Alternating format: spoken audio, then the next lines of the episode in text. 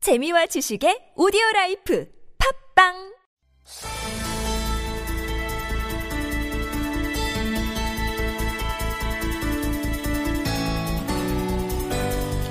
네, 노무현 전 대통령 서거 7주기를 맞아서 오늘 김해 봉화마을에 여야 정치인들이 대거 집결했습니다.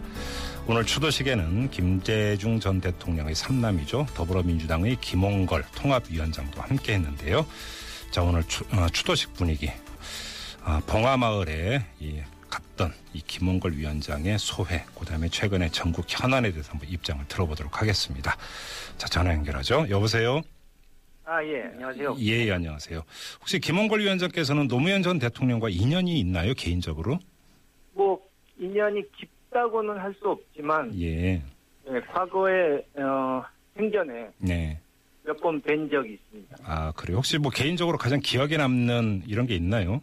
그, 이제, 뵀을 때, 예, 이 TV나 이런 데서 봤을 때 굉장히 투사로 보이고, 네, 예, 강해 보이는데, 네, 실제로 뵀을 때는 음. 그 정치인답지 않게, 네.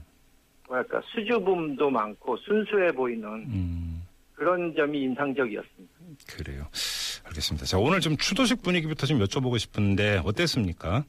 예, 그 뭐 예상했던 것이지만 이번 선- 총선에서 예, 야권이 좋은 결과를 예, 냈기 때문에 상당히 추모 열기가 더 뜨거웠던 것 같습니다. 예, 그래요. 근데 지금 보도를 보면 안철수 국민의당 대표 방문과 관련해서 열렬히 환영합니다. 친노 일동 이렇게 적힌 현수막에 걸렸다고 하고 또 다른 한편에서는 야유도 있다 이런 보도가 있던데 이건 어떻게 된 겁니까? 글쎄요, 저는 그 자리에 없었기 때문에 예, 예. 예, 저 식장으로 먼저 들어갔기 때문에 그걸 음. 보지는 못했는데 예, 예. 그래요. 대체적으로 여기 계신 분들이나 그 노무현 대통령님을 따르는 분들이 예. 이번에 그좀 좋은 분위기로 음흠, 따뜻하게 환영해 드려야 된다는 예. 그런 음. 뜻이 많았는데 네네. 아마 그래도 워낙 많은 분들이 모이시니까 예. 그분들을 뭐 다 통제할 방법은 없지 않습니까? 예, 예. 그래서 조금 뭐 소란이 있었던 것 같은데 음. 별 문제는 없었던 것으로 알고 있습니다. 알겠습니다. 지금 보도에 따르면 국민의당 소속 의원들이 뭐 전원 오늘 추도식에 참석하는 것으로 이렇게 뭐 예고 기사부터 나오지 않았습니까? 근데 관련해서 일각에서는 국민의당 같은 경우는 이 친노 패권주의 심판을 말하면서 창당한 정당 아니냐. 그러면서 어떤 고 노무현 대통령의 추도식에 전원이 참석한다. 이걸 어떻게 봐야 되는가. 이런 좀 어, 시선도 있었거든요. 위원장님은 어떻게 보세요? 그러니까 그분들이 예. 항상 그 정치인들이 그 아- 하- 길게 보지 못하고 네. 바로 눈앞의 이익만 이렇게 쫓다가 보니까 나중에 문제가 생기는 경우가 뭐 여야를 막론하고 흔히 보는데요. 네네. 그분들도 선거 때 어떻게든 이겨야 되니까 음. 불필요하게 격한 발언 또 상대편에 대해서 이렇게 증오심을 불러일으키는 예. 그런 발언을 많이 하신 분들이 있죠. 예. 근데 이제 선거가 끝났으니까 음. 그것을 도로 주워 담아야 되니까 네. 이제 좀 문제가 생기는 거죠. 아, 그렇게 읽으시는군요. 그런데 이제 그 통합이라고 하는 대의 명분이라든지 이런 것들을 감성적으로 접근하면 참 좋은데 문제는 이것이 이제 야권 질서를 어떻게 다시 그 재편할 것이냐 내지 조정할 것이냐라는 문제로 들어가면 좀 골치 아픈 부분이 있지 않습니까? 자, 위원장님께서 예. 보시기에는 야권 질서가 어떻게 정비가 돼야 된다고 보세요? 근데 저는 뭐 당장 이 성급하게 네. 뭐 통합을 해야 된다느니 뭐 음, 내년 대선을 위해서 단일화를 해야 된다느니 결선 투표를 해야 된다느니 이런 얘기를 지금 할 때는 아니라고 생각하고요. 예. 일단 어, 국민 여러분들께서 이제 새로운 질서를 만들어 주셨으니까 네. 일단 각 당이 선의의 경쟁 그것을 일단 해야 될 시기라고 생각합니다. 아, 지금은 선의 경쟁을 할 때다. 예, 그러니까 다른 당을 눈치 보고 이런저런 계산을 하고 있을 때가 아니고 예, 예. 그렇게 생각합니다. 음, 근데 왜 제가 이 질문을 드렸냐면 사실 이제 손학규 전 고문이 있지 않습니까? 최근에 이제 그 정치 행보가 빨라지고 있는데 그러면서 이제 정치적 발언도 계속 내놓고 있고요. 일부 언론 보도로 보면 뭐 7월에 아예 정계 복귀를 할 것이다 이렇게 예고 기사까지 나오고 있습니다. 자 그러면 예. 이른바 손학규 요인은 그럼 어떻게 받아들이세요? 글쎄요, 아직도 그분이 공식적으로 분명한 말씀을 하신 적이 없기 때문에 네. 제가 뭐 이렇다 저렇다 평을 하는 것은 맞지 않을 것 같은데요. 네. 다만 뭐 그분이 뭐 새 판을 뭐 짠다 그 말씀을 하신 것은 잘 이해가 안 가는 게 예. 이미 선거를 통해서 국민들이 새 판을 짜 놓으셨는데 네. 거기서 또 무슨 새 판을 짠다는 건 무슨 뜻인지 음흠. 그거는 잘 좀 이해가 안 되네요. 야, 그렇습니까? 뭐 새 그런 이야기도 나오고 했는데 그럼 같은 맥락으로 좀 납득하기 힘들다 이런 말씀이시고요. 예, 그러니까 좀 전에 말씀드린 대로 네.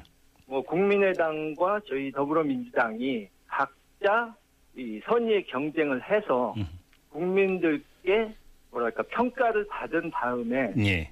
그 다음 단계에서 뭐 통합을 생각하든 뭘 하든 해야지 지금 뭐 정치 공학적인 계산을 하고 있을 때는 아니라고 생각합니다. 손학규 전 고문은 더불어민주당의 전 상임 고문 아니었습니까? 예, 그러면 만약에 정계에 복귀를 한다면 당연히 더불어민주당으로 복귀를 해야 된다. 당내 그러니까 일부 인사는 이렇게 이야기를 했고요. 예, 하지만 손학규 전 고문은 새 판을 짜야 된다. 새 그릇이 필요하다 이렇게 이야기를 했는데 그렇다면 그것이 꼭 더불어민주당으로 돌아오는 것은 아닐 수도 있다. 이렇게도 해석이 될 수 있는 것 아닌가요? 아, 그렇습니다. 그래서 제가 함부로 네. 이 평을 하기가 주저된다는 말씀을 드린 것이 예. 그분이 제가 알기로는 당적을 더불어민주당 당적을 가지고 계신 걸로 알고 있거든요. 아, 예. 예. 그런데 이 선거 때는 네. 그 당을 가리지 않고 본인과 친한 분들을 찾아다니면서 도와주시지 않았습니까? 예. 예. 그래서 복귀를 하신다 해도 어느 당에 가서 무슨 역할을 하시는 건지를 짐작할 수가 없기 때문에 예. 제가 뭐라고 구체적인 평을 할 수가 없다 그 말씀. 예. 하지만 예를 들어서 국민의당의 박지원 원내대표 같은 경우는 국민의당 합류를 요청을 하지 않았습니까? 이런 요구는 어떻게 그런 평가를 하세요? 글쎄요, 뭐 정확하게 정계 이 복귀 의사를 네. 내비치지 않은 분한테 그런 부탁을 하는 것이 의미가 있는지 모르겠고요. 예. 또그 박지원 대표께서는 뭐 더불어민주당은 이미 문재인 대표로 다 정해져 있으니까 거기는 경선 예, 예. 하나만하다. 음흠. 그러나 우리 좀 국민의당은 다르다 말씀하시는데 예. 대다수 국민들이 보기에는 오히려 저희 당은 대권 주자라고 할 만한 분들이 여럿 계신데 네. 그쪽은 그 안철수 대표 한 분만 있- 있지 않습니까? 그렇기 때문에 안철수 대표의 대선 출마를 위해서 만들어진 당이라고 보는 시각들이 많은데 예. 손학규 그 고문께서 어떻게 받아들이실지 음. 모르겠네요. 또 일각에서는 지금 정의와 국회의장이 뭐 그러니까 이런 뭐 중도 세력의 규합, 새로운 정치 세력화 뭐 이런 이야기를 하지 않습니까? 그러면서 예. 10월까지 숙고하겠다 이렇게까지 이제 이야기를 한 바 있는데 혹시 이런 어떤 움직임과 손학규 전 고문의 어떤 결합 가능성을 점치는 시각도 있습니다. 이런 시각은 어떻게 보세요? 결합한다는 게 국민의당과 결합을 말씀하시는 건가요? 아니죠. 그러니까. 아니면 손학규 고문 쪽? 정의와 국회의장이 주도하고 있는 중도 세력 규합이라고 하는 예, 예. 이 움직임과 손학규 전 고문이 같이 할 아, 가능성. 예. 뭐 가능성이 전혀 없다고는 할 수 없겠죠. 네. 그 손학규 고문이 원래 한나라당에 오래 계셨던 분 아닙니까? 예. 그쪽과 인연이 없는 게 아니니까 네, 네. 뭐 충분히 가능성은 있다고 봐야겠죠. 아 그래요. 위원장께서 오늘 SNS에 이 반기문 유엔 사무총장과 관련해서 예. 이제 그 글을 하나 올리셨어요. 예, 우리나라 사람이 유엔 사무총장이 된 것이 국이 선양한 것이라는 어리석은 구시대적 사고방식을 가지고 있기 때문이다. 뭐가 예, 더 한심한 것은 지금까지 우리 언론이 일방적으로 반 총장을 두둔하는 보도만 해왔다는 점 이걸 지적을 하면서 이런 구시대적 사고방식에 문제가 있다고 지적을 하셨는데 예. 어, 좀 더 풀어주세요. 어떤 점에서 이게 이제 구시대적이라고 평가를 하시는 겁니까? 그러니까 꼭 정치에만 해당되는 건 아니고요. 예. 이제 뭐 심지어 운동 선수가 됐던 예를 들어 동계 올림픽 유치 이런 게 됐던 예. 국제적으로 뭐 떠들썩한데 한국이 끼면은 예. 그게 무조건 국익에 도움이 되고 국위 선양이 된다는 예. 그런 것은 이제 구시대적 사고 방식이고 현실에 맞지 않는다 예. 틀렸다 하는 것이죠. 아, 예. 그렇기 때문에 동계올림픽 같은 것도 지금 유치는 해놨는데 네. 엄청난 적자를 볼 지금 위기에 처해 있지 않습니까? 예, 예. 그 유치했을 때는 환호했었는데 네네. 그러니까 그 구- 옛날 사고 방식 그러니까 후진국적 사고 방식은 이제 버려야 된다 그 뜻입니다. 아, 그래요. 그러면 지금 정치권 일각에서 나오고 있는 반기문 대망론에는 동의하지 못한다. 이런 입장이신 거죠? 저는 반기문 총장 개인에 대해서는 잘 알지 못하고 네. 그분에 대해서 특별히 뭐 좋은 감정도 없고 나쁜 감정도 없는데 네. 제가 보는 것은 그분이 그동안의 여러 가지 음. 움직임을 봤을 때 예. 정치와는 좀 맞지 않는 분이라서 예. 본인이 아마 안 하실 것으로 저는 생각합니다. 아, 본인이 안 하실 거라고 전망을 하세요? 예, 예. 예. 그러니까 공연이 나섰다가 음. 이 명예만 손상되고 결과가 안 좋을 수도 있기 때문에 그런 네. 위험한 도박을 하지 않으실 거라고 저는 생각합니다. 좀, 좀 전에 지금 프레시안이 어, 단독으로 보도한 내용이 하나 있는데요. 이게 1946년에 유엔 결의안이 하나가 나니까 채택이 된 바가 있는데 유엔 사무총장은 퇴임 직후에 특정국의 직위를 맡아서는 안 된다라는 내용의 유엔 결의안이 1946년에 채택이 된 게 있다고 하네요. 그러면 이 결의안이 반기문 유엔 사무총장에게도 적용이 될 수 있다 이렇게 해석이 될 수 있는 걸까요?